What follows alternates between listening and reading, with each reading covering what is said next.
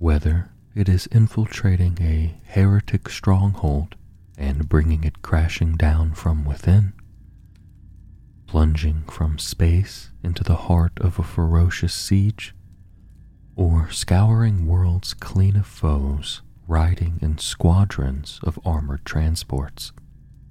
Space Marines excel in all manner of war. It is the foremost duty of the battle companies to be at the forefront of their chapters' campaigns. First Company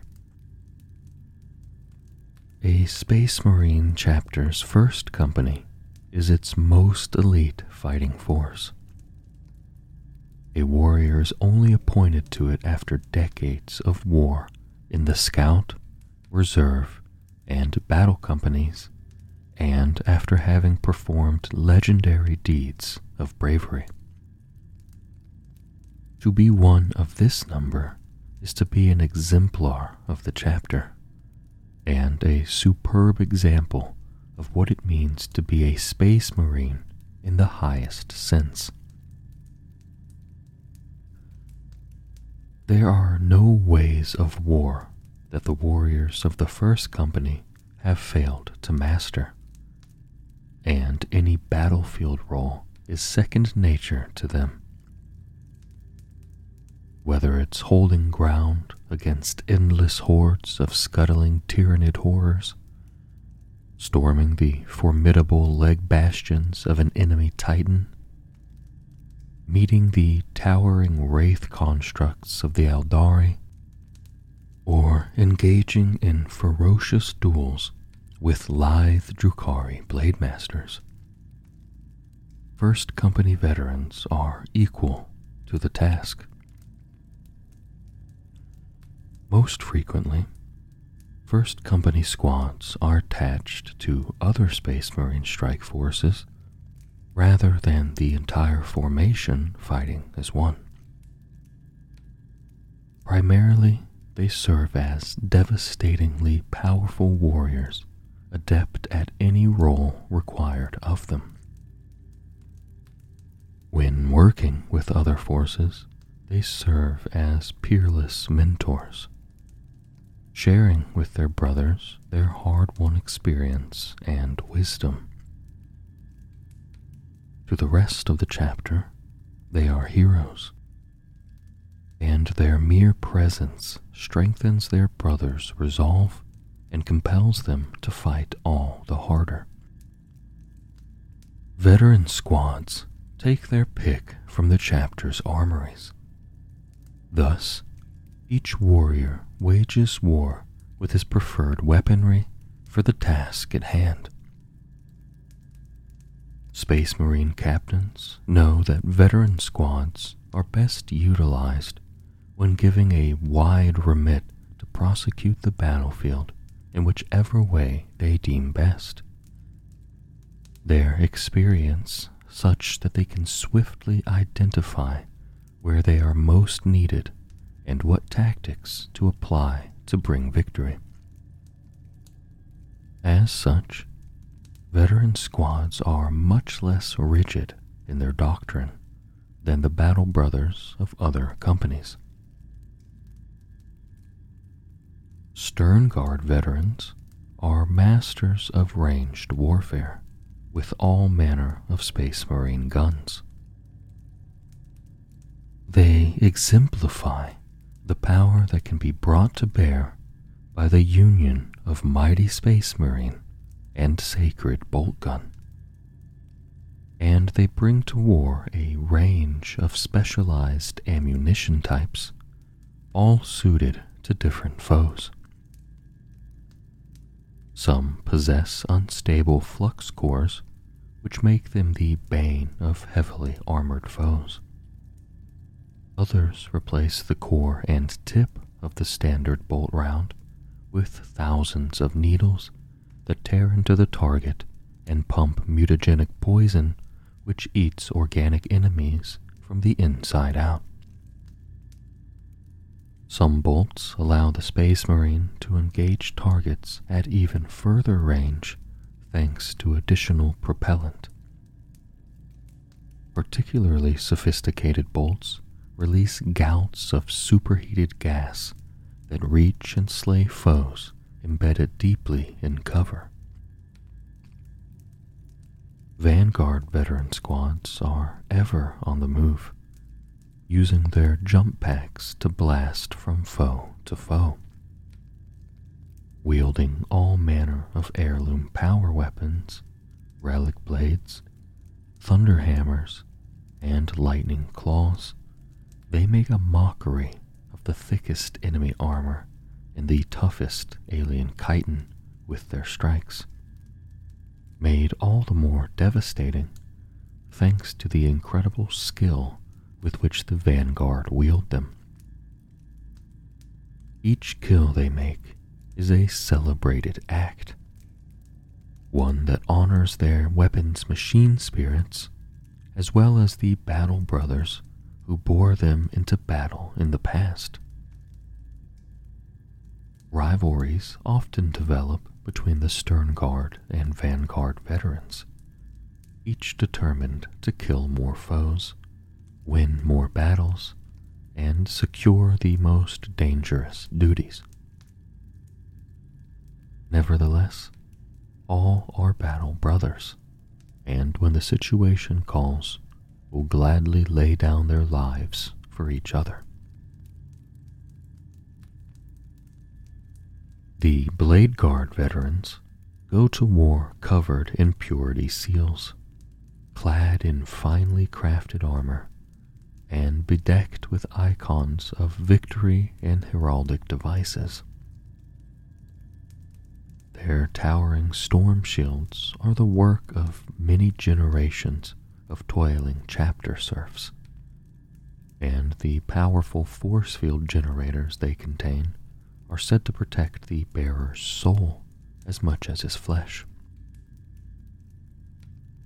This war gear is brought out from the chapter's reliquaries in times of war, and when seen in battle, reminds all brothers of the legacy they have sworn to uphold since their induction to the chapter. More formally known as tactical dreadnought armor, Terminator armor is the most impervious plate ever conceived by the Imperium. The ancient technologies required to maintain its bonded ceramite plating and fully electromotivated exoskeleton are highly mysterious and restricted. Only a handful of Forge Worlds have access to the means to build new suits, and scant few chapters have the knowledge to fully repair those damaged in extremely hazardous theaters of battle they are deployed in. Terminator armor is precious for another reason. One shoulder pad on each suit bears the Crux Terminatus, a sacred cross shaped icon sculpted in relief.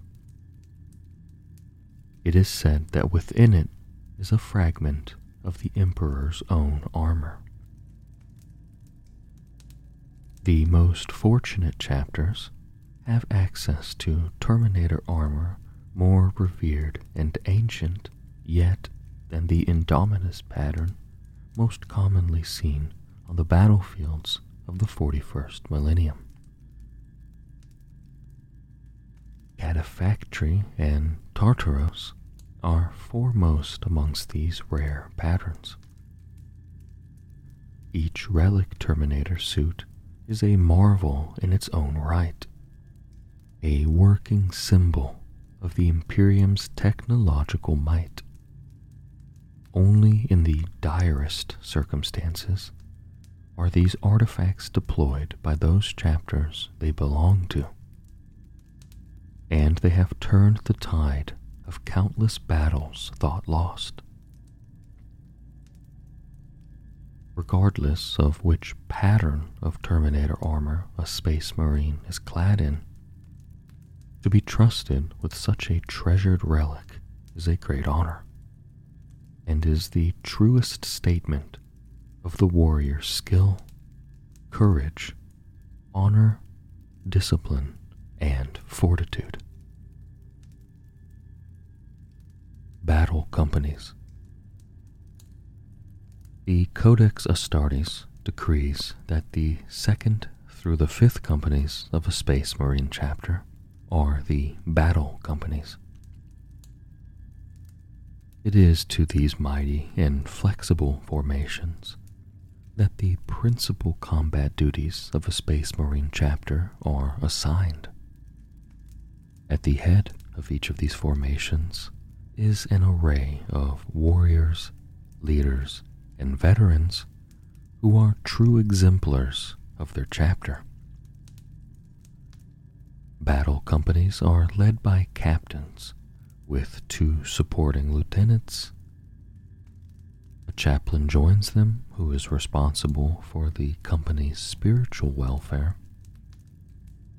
The company champion is one of the formation's finest warriors, a fierce bladesman who guards the captain and the company's honor with his life. To the company ancient falls the most honored task to bear the company's standard to war. Alongside these individuals stand the company veterans, outstanding warriors raised from the company's squads. In times of war, a battle company might also be accompanied by one or more librarians. These fearsome battle psykers lend their considerable powers to the strike force, as well as provide invaluable guidance and wisdom. In addition to his company command duties, each captain of the battle companies has a number of titles and duties, traditionally tied to the company he leads. At times, they can be purely ceremonial, and at the discretion of the chapter master, can be altered according to the needs of the day. Nominally, however, the Codex states that the second company captain is the master of the watch. The third company captain is the master of the arsenal. The fourth company captain is the master of the fleet, and the fifth company captain is master of the marches. To these individuals, the chapter master entrusts many vital tasks. Whether it be overseeing the deployment and disposition of the chapter's fighting strength, the homeworld's defenses, managing the chapter's vast inventory of munitions and war gear, commanding the chapter's mighty fleet in battle, or assessing the most desperate pleas for aid. Not all chapters follow these doctrines precisely, over time developing their own specific titles and duties for their officers. Each battle company principally has 10 squads, six of the battle line role, two of close support, and two of fire support, each with 10 Space Marines. The Codex, however, makes provision for there to be 20 squads for when squads from the reserve companies are attached. Additionally, a company's squad can be split in two, forming combat squads. Such an organizational structure makes the battle companies highly flexible. They are frequently split into two demi companies, each under the direct command of a lieutenant. A battle company will go to war with a vast arsenal of war gear and specialist equipment. Far too much for it to use at any single time, including Phobos armor, Gravis armor, Centurion and Invictor war suits, land speeders, bikes, and rack after rack of weaponry. No squad will be lacking for the equipment it needs to fight its war. An entire company can fight a campaign of stealth, every one of its number donning Phobos armor that enhances their agility and speed, and bearing sophisticated equipment that scrambles communications. Even the squads themselves can be broken down to fight in a variety of roles should their captain require it. Should three brothers be detached from their fire support squad to form an eliminator squad, the remaining seven can form a Hellblaster squad, pilot Invictor war suits, or fulfill a number of other roles for their squad designation, including operating the company's Rhino and Impulsor transports. Should the awesome fighting power of a battle company be deemed insufficient for a campaign, it is supplemented by reinforcements from one of the reserve companies. If the captain expects that he will need more fast moving forces to rapidly secure ground or counter agile enemies, he will request one or more close support squads. In the event that he expects his forces to fight atop mighty fortress battlements, defending against endless hordes of Xenos foes, additional fire support squads will be immensely valuable to lay down the punishing fire needed to destroy the enemy. Each battle company maintains its own pool of Rhino, Razorback, and Impulsor vehicles so that its entire strength can be moved rapidly across the battlefield.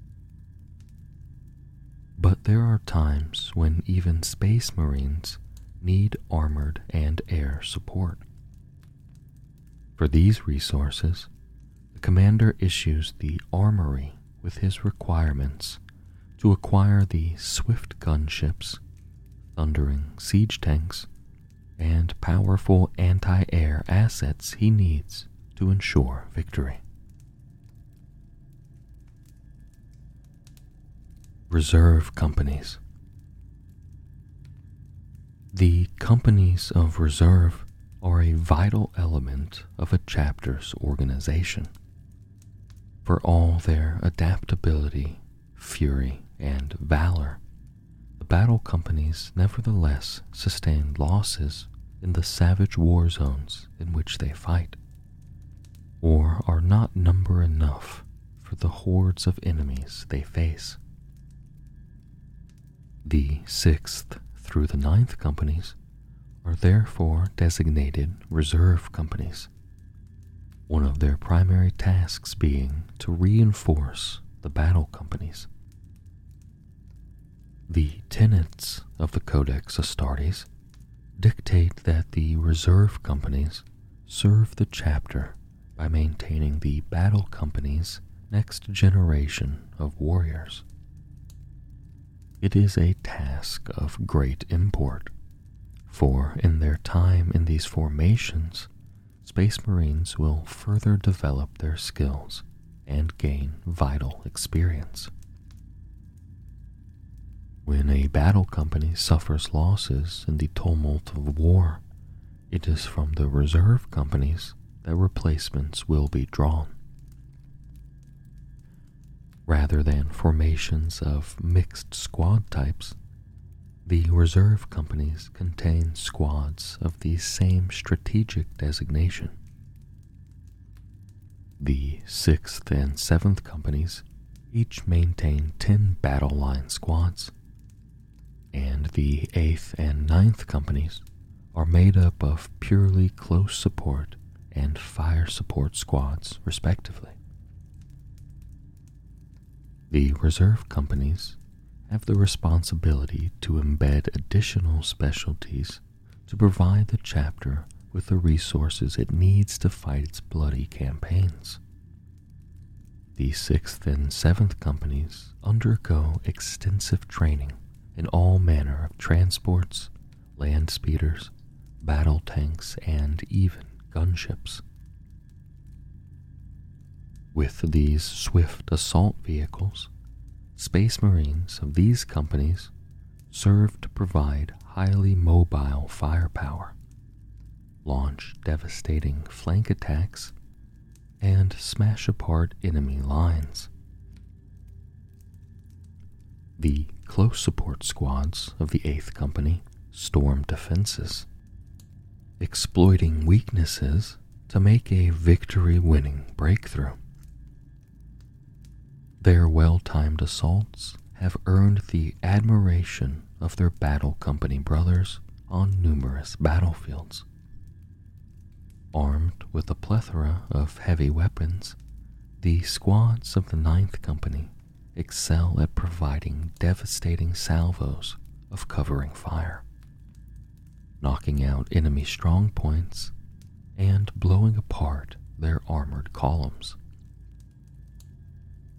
Typically, squads from the reserve companies will serve alongside the battle companies, though on some occasions, particularly if much of the chapter is fighting in one war zone, a reserve company might fight as a whole. Such is the genius of the Codex Astartes that, should it be necessary, ad hoc task forces in Demi or even battle company strength are created entirely from the squads of the reserve companies. A lieutenant or captain from the companies of reserve will be nominated to take command of such a force and has the power to request armored support as necessary. The leadership of each reserve company follows that of the battle companies, with a captain, chaplain, lieutenants, apothecary, ancient, and veterans. Each captain has additional roles and duties in line with his counterparts in the battle companies. Depending on the chapter or even chapter master, some of these will be ceremonial, though others will be essential tasks the chapter cannot function without. Again, the Codex has stipulations as to what these should be, but allows for flexibility and individual chapter traditions. The captain of the sixth company of a chapter, strictly following the Codex, will be the master of the rites, and the seventh company captain, chief victualler. The captain of the eighth company is Lord Executioner, and the ninth company captain is Master of Relics.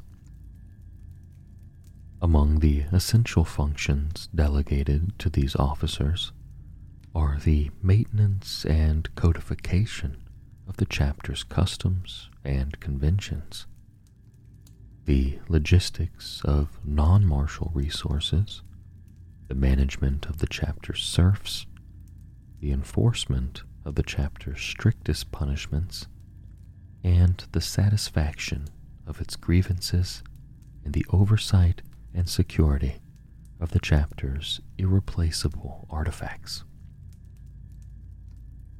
Every Space Marine takes pride in their captain's duties and willingly aids him in carrying them out whenever called upon to do so.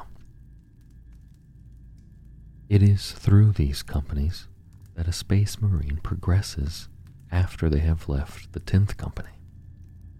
In the Ninth Company, they hone their understanding of wider battlefield strategy in the application of heavy firepower against the most vital targets.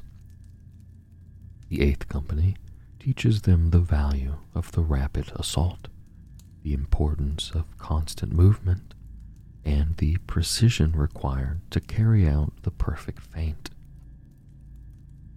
In the 6th and 7th Companies, they prove to their battle brothers and commanders that they have assimilated every teaching of the reserve companies and have forged them into an unbreakable weapon of experience, skill, and duty.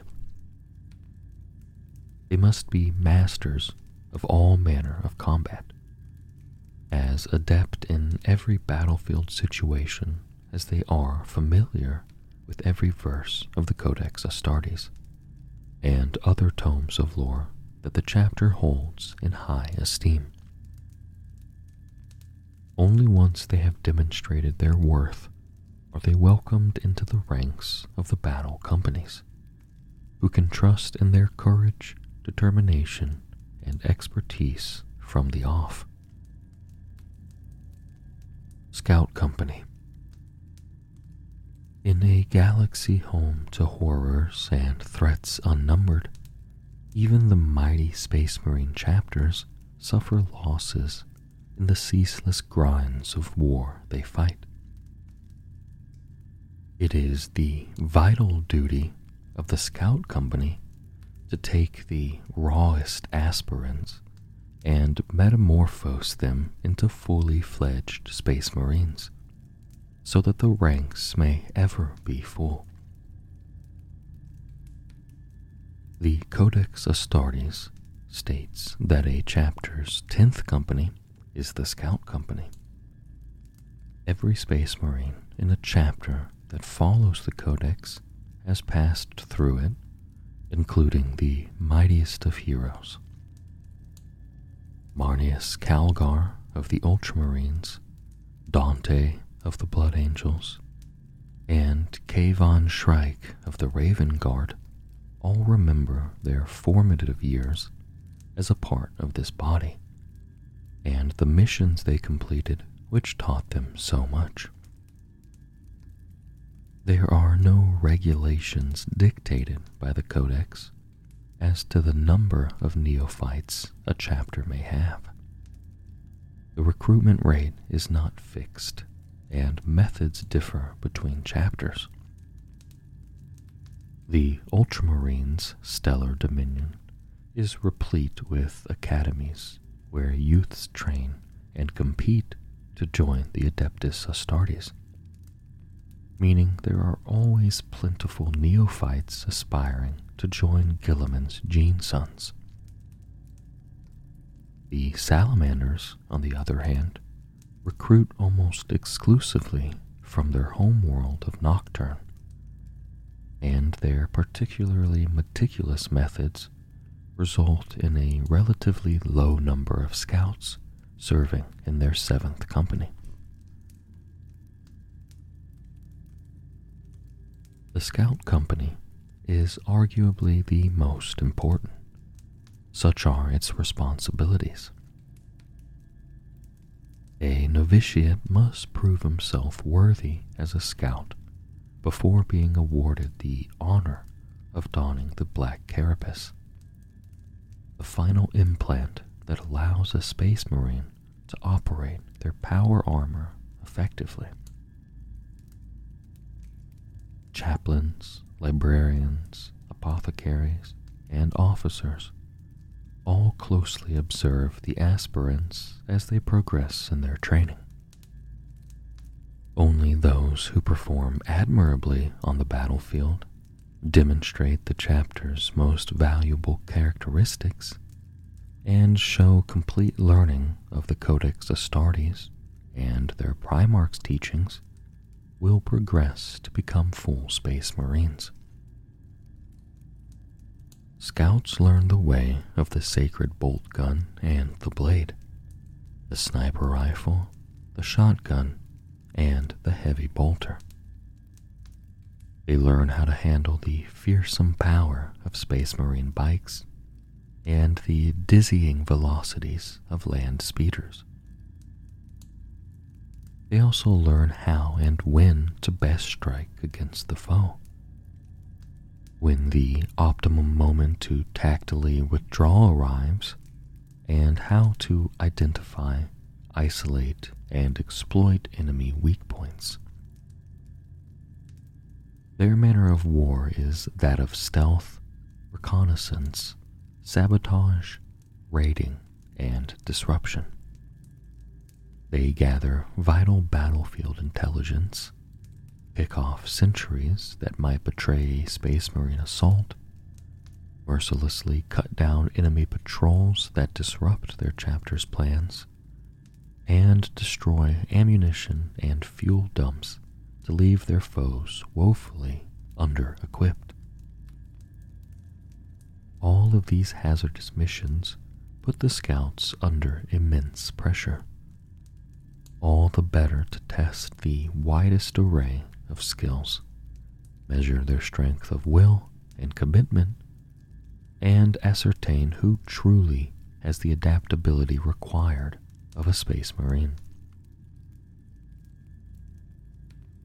Much like the venerated warriors of the first company and the stalwart brothers of the reserve companies, Scouts are often attached to different Space Marine forces and are rarely deployed in a singular formation. They fight alongside the warriors they hope to one day call battle brother with great vigor, determined to prove their worth. The fully inducted battle brothers expect nothing less and look upon the warriors of the tenth with pride. They have all served their time in the company and know the rigors the novitiates and newly initiated face. Since his return, Roboute Guilliman has revised the Codex Astartes to allow for the inclusion of Primaris Space Marines and the myriad ways in which they wage war in chapter structure. One of the most sweeping of these additions is the creation of a standing force of 10 Vanguard squads in the Scout Company. Fighting as infiltrators, incursors, suppressors, eliminators, and reavers, and piloting the rugged Invictor tactical war suits these expert infiltration warriors are masters of shadow warfare tactics. Their objectives are nothing less than full spectrum superiority over the enemy. They destroy supply convoys, assassinate leaders, break communications, sabotage transport links, and shatter morale.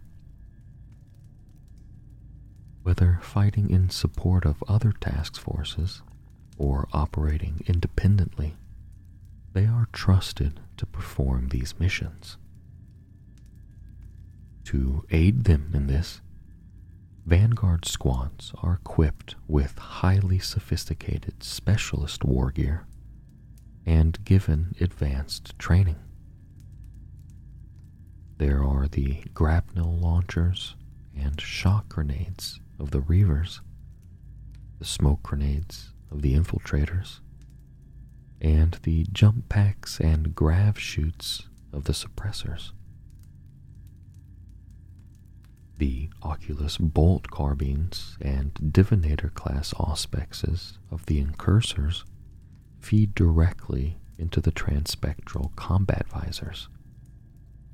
Combined, there is no battlefield data this highly advanced system cannot gather and analyze, thanks to an enslaved machine spirit that cogitates vast quantities of variables in seconds.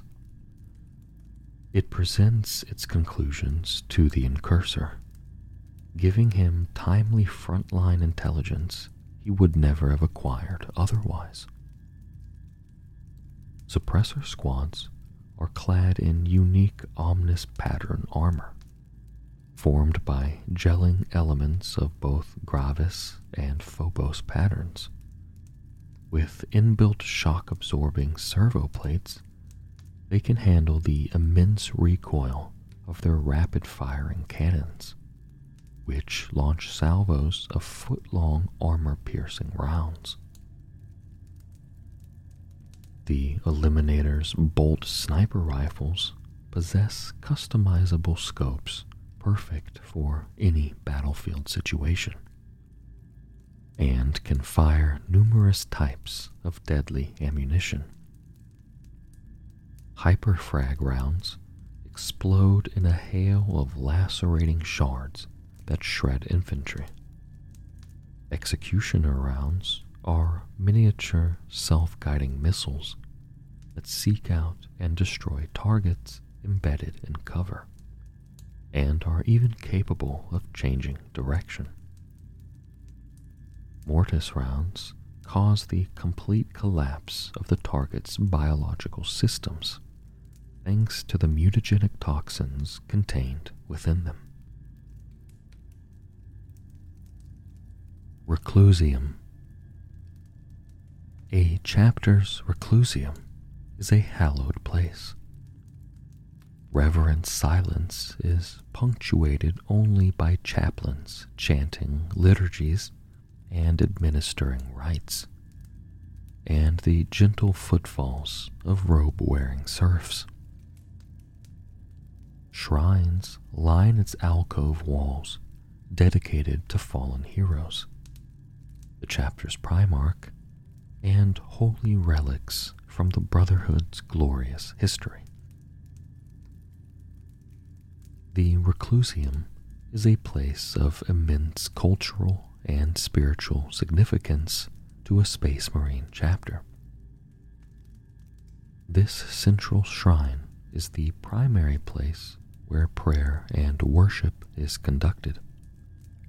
Though most chapter fleets have their own cathedrals and chapels for those Space Marines on campaign.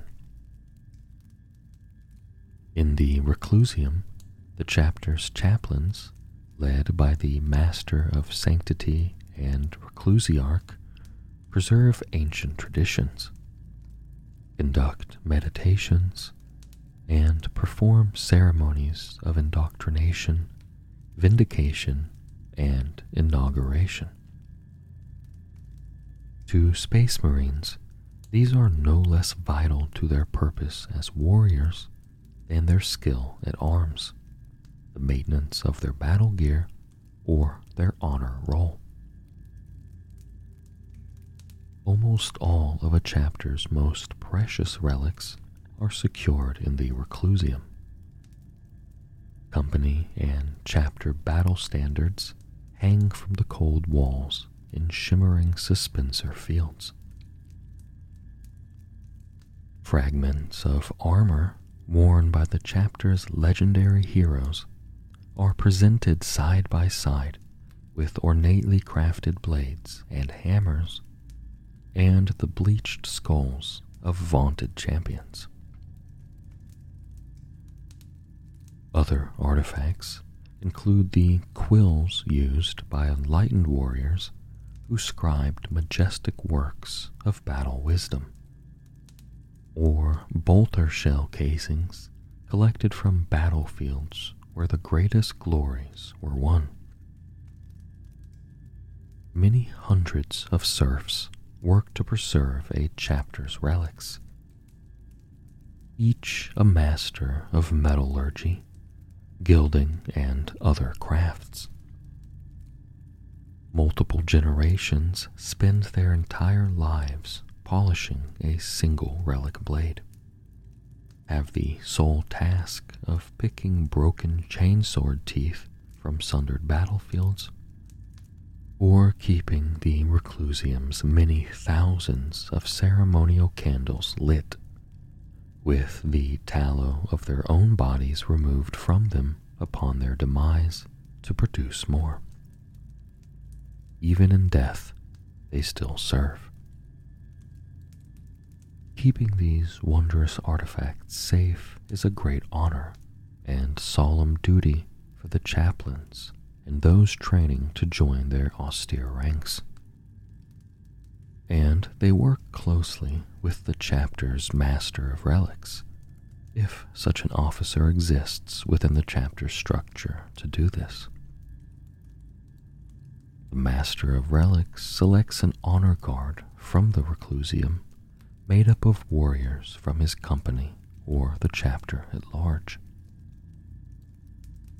It is not unheard of for some chapters to have scores, perhaps hundreds, of investigatus analector helots poring over ancient lore, forgotten texts, and fading after action reports, searching for the slightest hint of knowledge as to where more relics might be discovered.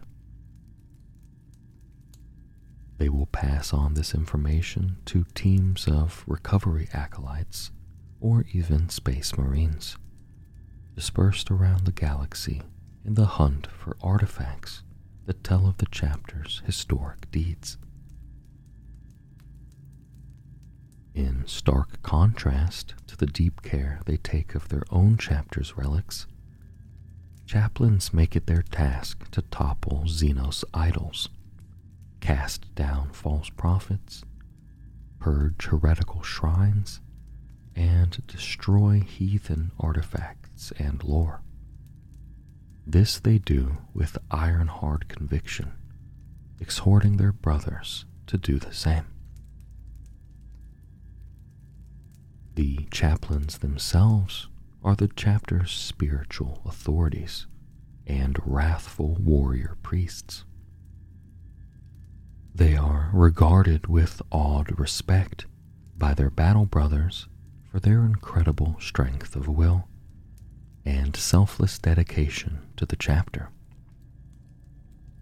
as well as for their faultless knowledge of the chapter's rites, catechisms, and liturgies.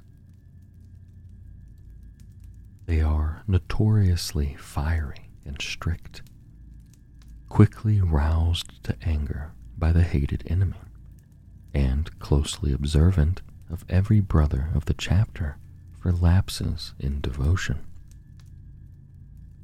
For all their grim demeanor, chaplains care deeply for the spiritual well being of their brothers.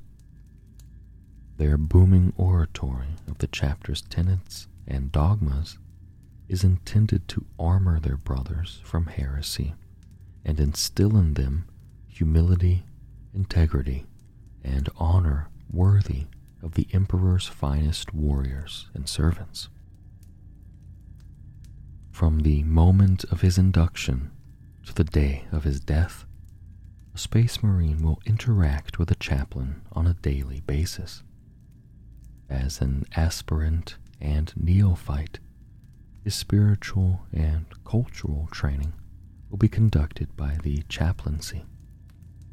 As a fully fledged battle brother, he will be led in prayer by and fight alongside his company's chaplain, a most respected warrior, advisor, and officer who accompanies his charges into the hell of battle again and again with inspiring, zealous fury. Chaplains are as grim in appearance as they are in character. They wear skull faced death masks and are clad in archaic, ornate armor, the shade of blackest night, adorned with purity seals, devotional pendants, and holy tokens of battle. Many wear thick chains, cloaks, and heavy robes that billow with each purposeful step.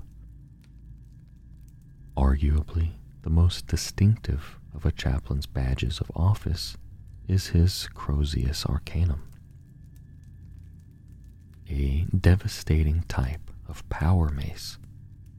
It crackles with an intense disruption field combined with the chaplain's great strength, It is a deadly weapon with which its wielder crushes skulls, shatters knees, and caves in armor.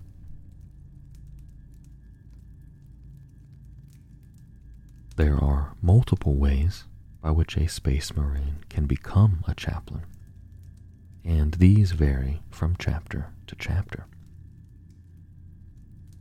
Many space marines who have felt the calling to join the chaplaincy follow the path of the justiciar.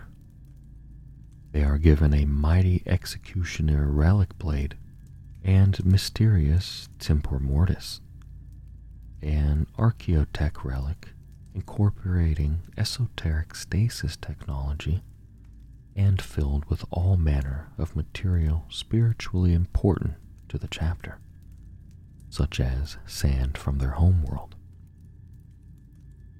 The Judiciar can use the tempor mortis to direct stasis energy at his foes, seriously hampering their ability to fight. This device symbolizes the justiciar's need for patience, as well as representing the need for them to earn their role.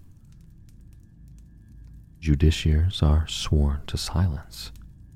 It is their duty to embody the chapter's values, forbidden to speak until they can live them, for any can simply recite litany in verse.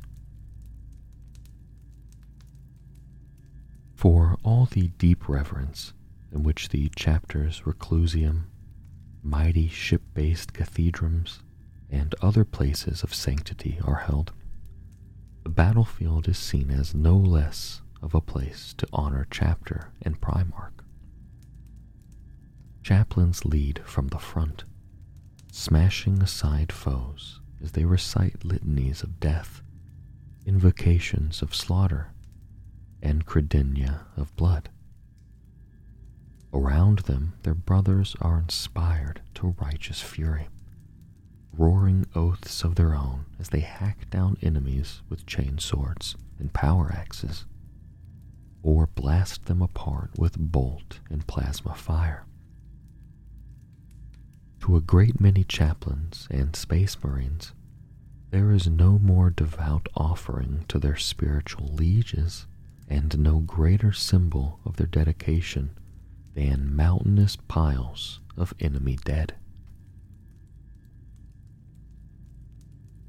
Apothecarion The Apothecarion is a Space Marine chapter's most vital facility. On its metal Medicae slabs, neophytes are implanted with the organs that transform them into Space Marines and those grievously wounded in battle receive life saving treatment. Deeper within the apothecarion, the chapter's gene seed is held, and to the apothecaries falls the honor of its safekeeping. A chapter's apothecarion never sleeps, whether it be on the home world in its magnificent fortress monastery or aboard its galaxy traversing flagship. The aroma of antiseptics and disinfectants hangs thickly in the air, dispersed by lobotomized servo meds or part human, part machine cherubim swinging unwieldy censers. Dozens, if not hundreds, of iron Medicae slabs are in use by Space Marine, aspirant, and serf alike. Around them loom apothecaries, assisted by Medicae serfs administering balms or carrying out detailed operations. Aided by pneumatic servo arms equipped with savage looking surgical tools and operated by slaved machine spirits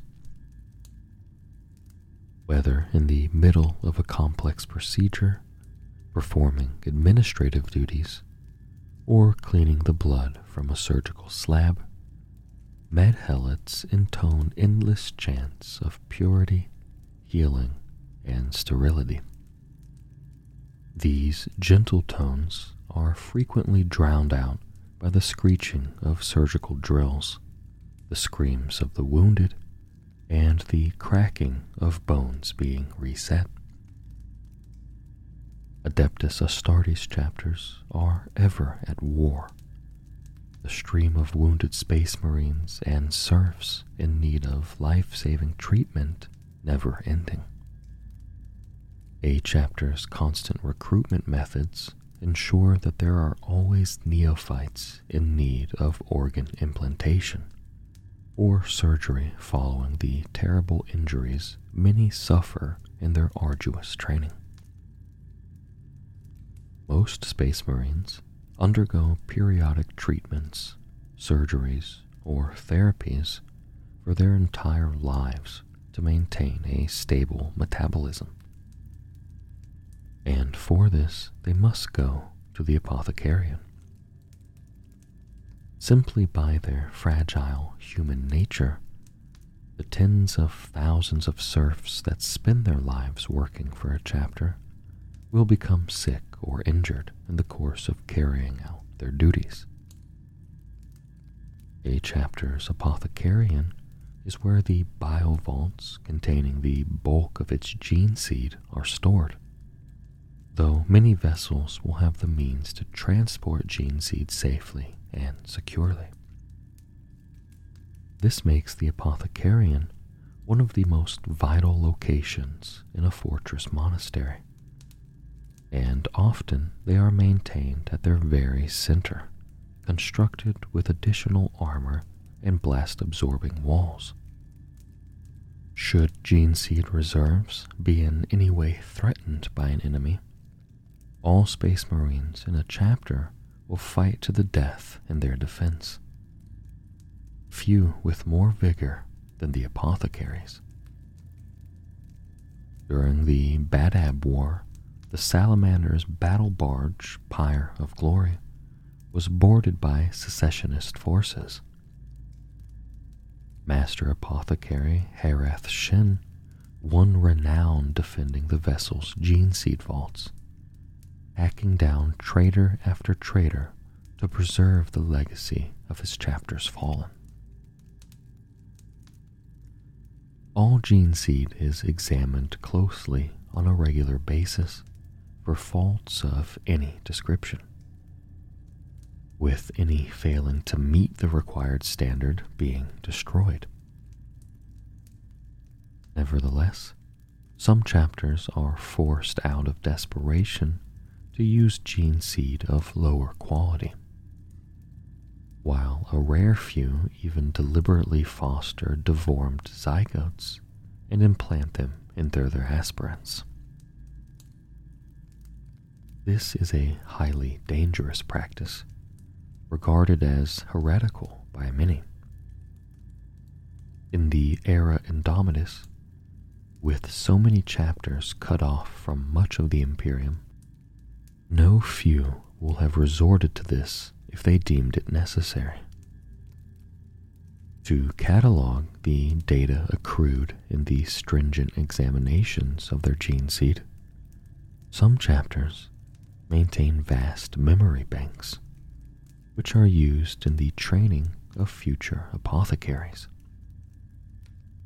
In a great many respects, the future of the chapter is in the apothecary's hands. Responsible for all the apothecarion's wide array of essential tasks is the chief apothecary, whose exact title will vary from chapter to chapter. He is one of the chapter's most senior officers and is highly respected for his deep knowledge of the chapter's genetics.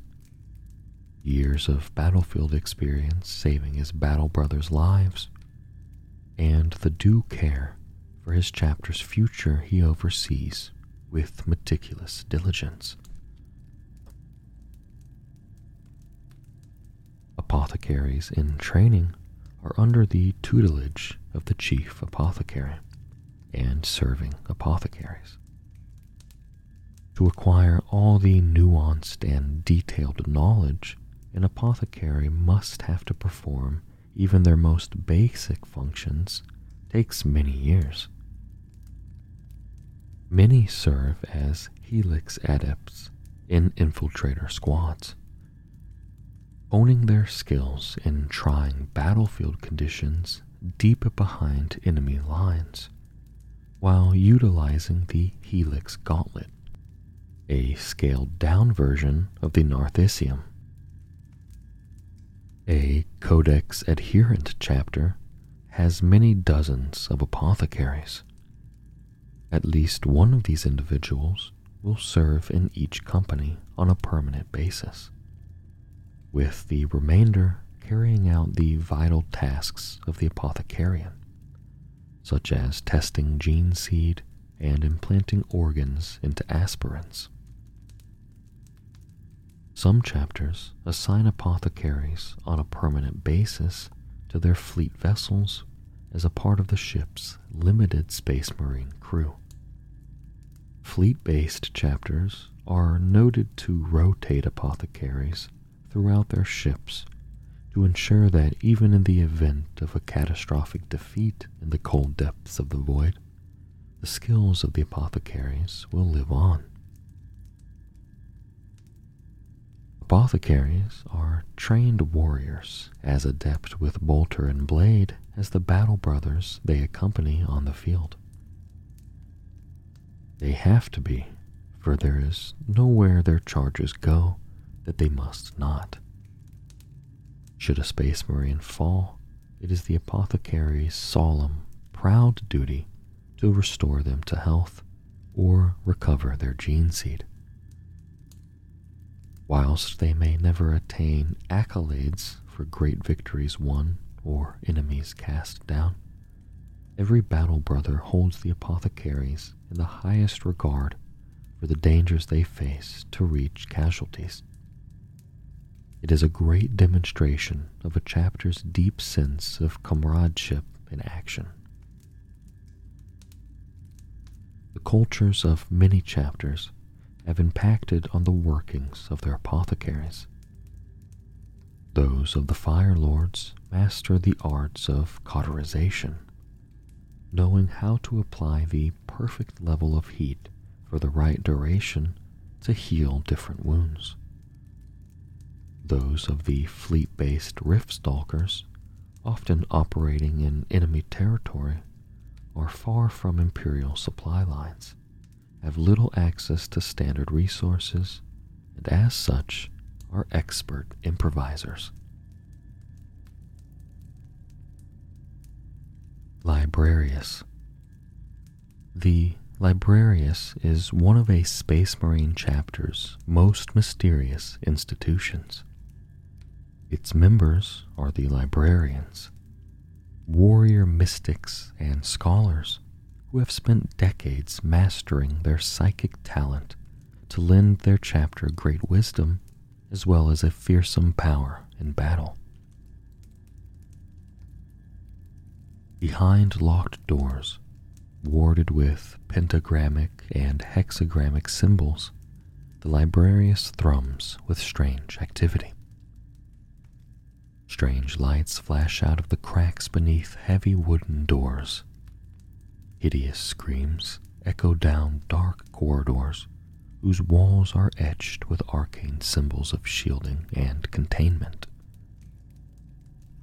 Serfs and scribes shuffle hurriedly about their tasks, clutching tokens and sigils of safeguarding, and whispering chants of obviation with their eyes fixed on the floor. In sealed chambers, the Space Marine librarians see to their duties. Some sit in reflective meditation. Others scry the skeins of fate, beads of sweat falling down faces twisted in effort and concentration. Some fight in practice cages, blasting apart servitors and targets with bolts of psychic power or striking them down with psychically attuned blades and axes. They must train constantly to ensure the strength of their willpower. For their greatest foes, the foul abominations of the warp, are ever watchful for weakness. One of the functions of the librarius is the recording of the chapter's history. Depending on a librarian's rank, their precise role in this regard will differ. Lexicanums, the first rank after a librarian has qualified, write reports of battles and wars. The codiciers, those of the second rank, carefully scrutinize every entry into the archives. Those who pass through these ranks become epistolaries. The knowledge and wisdom librarians accrue make their counsel highly sought after, and so most strike forces will include a librarian. By far the largest facilities in the Librarius are its vast archives, where the chapter's recorded history is stored. Shelving units fill rooms from floor to ceiling, each stacked with ancient vellum tomes and parchment scrolls. Besides them are humming repositories and archaic catalogs full of data crystals. Hundreds of serfs toil day and night, copying from decaying codicils and tracts lest any information be lost. Only the most senior librarians have any true idea of what their archives hold, or what lies behind the locked portals of their most secure areas. And even these vastly knowledgeable individuals have only a reasonable understanding of the rest of the archive. Huge quantities of information can be lost for millennia or even forever through sheer ignorance of its existence. Few chapters have a complete collection of their history. Another of the librarian's essential functions is to screen the chapter's aspirants for the weak willed and those with psychic potential. They must be merciless, for to permit any weakness is to threaten the chapter and its gene seed with corruption. Those recruits, both displaying psychic potential and the strength necessary to become space marines, will be taken directly under the librarian's wings to learn their arcane crafts. Other potential librarians are scoured elsewhere, including the Scholastica Psykana. Those selected, known as Acolytum, undergo a process more arduous than even that of their brother Space Marines. They must survive the trials, training, and implantations to become Space Marines as well as learn to master their psychic gifts and protect their minds from the terrible hazards of the warp. If they fail, a fate worse than death awaits in the clutches of the Immaterium's malignant entities. Such are the dangers involved with these practices that some chapters refuse to include a librarius in their chapter. The Black Templars and a handful of other chapters forbid the use of psychic arts, seeing them as blasphemous. Some chapters tolerate their librarians only as a necessary evil, shunning their psyker brothers as much as possible. A number embrace their librarius wholeheartedly, such as the Blood Ravens and Silver Skulls. Over their lives, the librarians will master myriad psychic disciplines and other suitable skills. They will learn to manipulate raging infernos with the slightest hand gestures, turn the nightmares of their foes into horrifying reality, detect the movement of demons through warp space, and read the Emperor's Tarot. A trained librarian can sense the shock waves and turbulence of starships arriving in a system from the insanity of warp space, and detect the echoes they leave from plunging into its depths. The powers of the chapter's chief librarian, its most senior psyker, are truly formidable. Librarians are as vigilant for weakness in their own number as well as the rest of the chapter. They scour the minds of their battle brothers, taking careful record of every deviancy, however minor. It pains many to scrutinize their brothers in such a way, but purity of mind is something that a chapter cannot compromise on. The librarians subject those space marines who have suffered particularly intense psychic trauma at the hands of nefarious Xenos races or the blasphemous forces of chaos to meticulous screening and cleansing. The principal reason for this is to ensure the purity of the chapter's gene seed, for it may become corrupted and the librarians work closely with the apothecarion to eradicate weakness wherever it is found. Librarians are far more than battle psykers. They identify other psykers, ensuring hidden threats are rendered visible.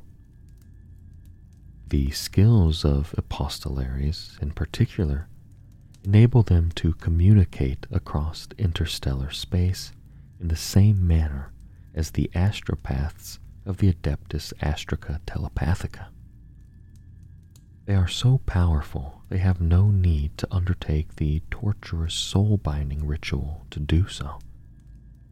Though to attempt such a message is enormously taxing and has been known to kill those who attempt it. armory. Whether aboard a colossal, star-faring warship or deep within its mountainous fortress monastery, a chapter's armory is where the great majority of its armored vehicles, gunships, weapons, and war gear are maintained and tended to they are not being unleashed upon the Emperor's foes. The armory is both a branch of the chapter hierarchy and physical location. Headed by uncanny and knowledgeable masters of the forge, the chapter's tech marines all belong to the armory and are responsible for thousands of serfs and servitors. Their task is to ensure that the chapter's war gear and weaponry are repaired and their machine spirits placated so that they are ready to face the enemy in future conflicts.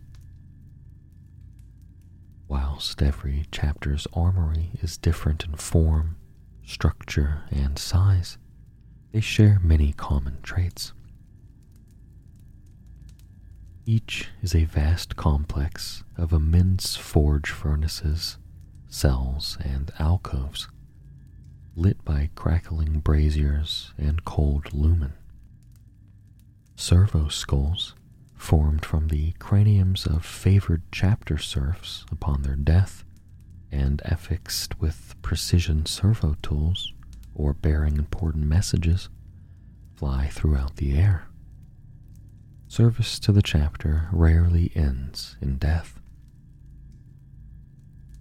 Each of a chapter's vehicles and war suits has its own antechamber that is a shrine in itself, adorned with purity seals and vows of fidelity and devotion, scratched by serfs onto scraps of parchment. Every Space Marine vehicle is given a name upon its induction to the chapter to reflect its role as a warrior, and is embraced as a battle brother itself. Its alcove is adorned with trophies and relics from the battle it has fought in, and the Space Marines it has fought alongside, laying down the skulls of slaughtered foes or the sanctified weapons of enemy champions. Thousands of serfs, techno thralls, mechahelids, and servitors labor day and night in the scorching heat of the armory, all caked in ash, drenched in sweat, and stained with oils. Such is the thickness of the smog and sacred incense in the air even servitors are regularly replaced, their mechanical systems clogged and biological components choked. Human serfs breathe recycled air through rebreathers, though even this equipment fails to protect them from all of the particulates that blacken the air. The reek of burning metal, lapping powders, and blessed oils add to the heavy and cloying stench. The serfs' lifespans are rendered measurably shorter than their fellows working for the chapter elsewhere, and these laborers are often prone to terrible injuries in their work. Such is the wrath of the machine spirits not treated with due care. The barrage on the senses is made complete by the cacophony of industrial workings and intoned sacred rites. The clang of piston hammers striking sheet metal rings through vaulted chambers. The curt orders of the tech marines are barely audible over the roar of adamantine grinders and plasma cutters. All this is set against the sonic backdrop of constantly droning servitors endlessly repeating binaric chants of reverence, and the serfs' liturgies of dedications.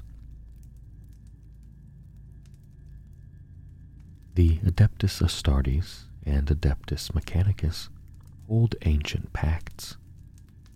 Chapters may send those of their numbers most at one with technology to Mars to learn the ways of the machine. During their long and arduous training, they are inducted into the machine cult. They learn the hymnals of maintenance, the liturgies of resanctification, and the rites of appeasement and awakening. If no Space Marines did this, it would be impossible for chapters to make war, for soon their weapons, war gear, and battle tanks would fall into disrepair.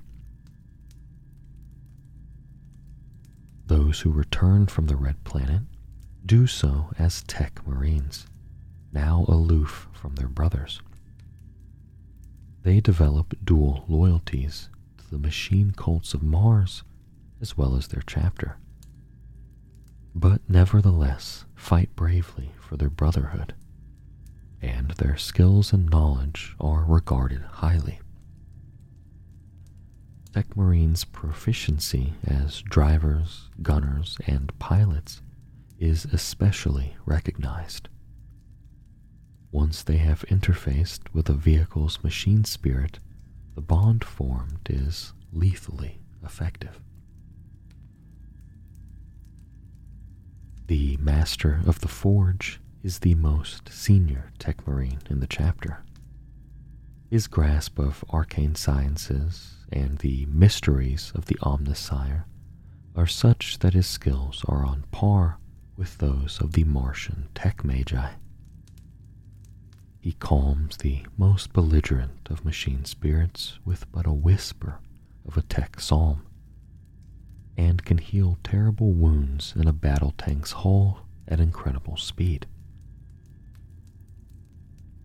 As with the tech marine brethren they command, Masters of the Forge are regarded with a degree of mistrust by chapter command, with some shunned on matters unrelated to their specialization. In chapters such as the Iron Hands and Astral Knights, which are more embracing of the mysteries of technology, they are revered individuals. These exceptions are relatively few. However, some masters of the forge earn admirable reputations. A Space Marine chapter has thousands of biomechanical slaves known as servitors. Whether they are vat grown in artificial nutrients or created from failed aspirants or mind wiped and lobotomized criminals. They are fitted with an array of mechanical tools to carry out the chapter's work. Many have limbs replaced with infrared sensors, bionic exoskeletons, huge claws, flux torsion drills, or even heavy weapons. Servitors are made resilient by their modifications, though their minds are utterly unfeeling and incapable of coherent, independent thought. Without the guidance of a tech marine, they become mind lock, babbling incoherent nonsense until given instruction.